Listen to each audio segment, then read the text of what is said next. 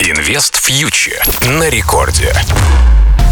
Друзья, всем привет! Вы слушаете Радио Рекорд. С вами Кир Юхтенко. И это наша еженедельная передача по ситуации на финансовых рынках.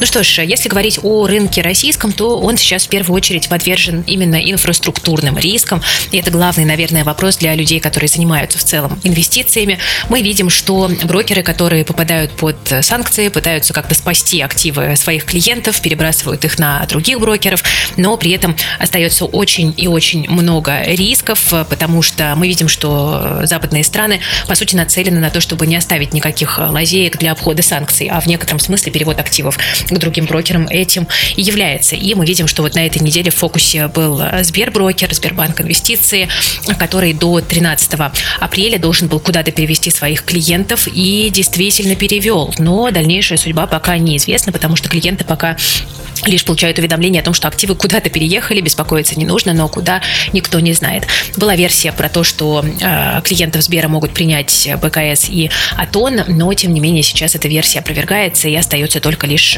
догадываться. Другая любопытная ситуация складывается вокруг э, Альфы, потому что Альфа-банк тоже попал под санкции, соответственно, те клиенты, которых из ВТБ перевели в Альфу, теперь должны переехать куда-то еще. Здесь загадка держалась не очень долго, буквально за несколько дней до санкций был создан брокер А инвестиции э, который получил брокерскую лицензию и другие лицензии, необходимые для работы с активами клиентов на прошлой неделе. И, по всей видимости, именно туда активы и будут переведены до 6 мая.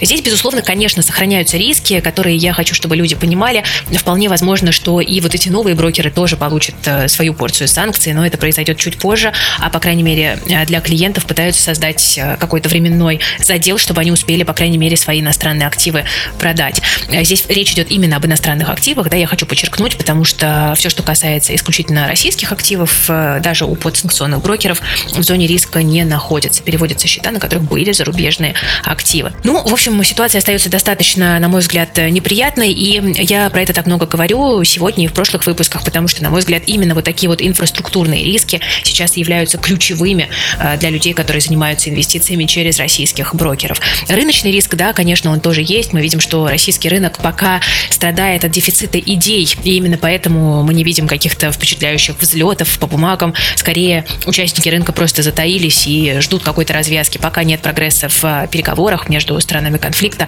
наверное, говорить о каком-то уверенном росте было бы слишком наивно. Но рыночный риск – это нормально. Рыночный риск – это то, что любой инвестор на себя принимает. Да? Намного хуже именно инфраструктурный риск. И вот здесь хотелось бы дождаться какой-то определенности, прежде чем уже со спокойной душой продолжать инвестировать э, так, как раньше, да, полностью доверяя работе финансовой системы.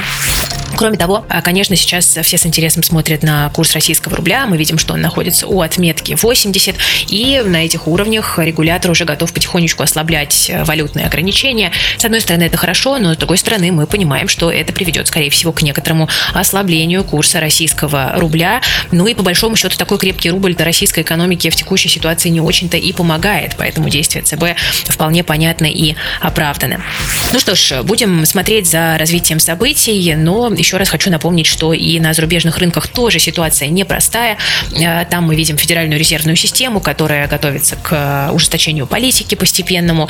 И э, здесь, конечно, очень велик риск того, что американская экономика на этом фоне будет замедляться, что утянет за собой и фондовый рынок. И это отразится не только на рынке американском, но и на других, в том числе развивающихся рынках. Поэтому и российский рынок еще тоже свою порцию негатива от этого может э, получить. Так что в целом сейчас ситуация такая достаточно нестабильная на всех мировых рынках, это надо понимать. Я бы не сказала, что сейчас, в принципе, идеальная точка, чтобы куда-то на фондовом рынке большие деньги вкладывать. Если нужно где-то временно пересидеть, то можно рассмотреть, э, допустим, краткосрочные российские гособлигации, либо корпоративные облигации, но не берите на себя слишком много риска. Да? Нужно выбирать только лишь надежных эмитентов, если мы говорим про облигации корпоративные. Друзья, берегите себя и свои деньги. С вами была Кира Юхтенко и команда Invest Future. Всем пока. Инвест фьючер на Радио Рекорд.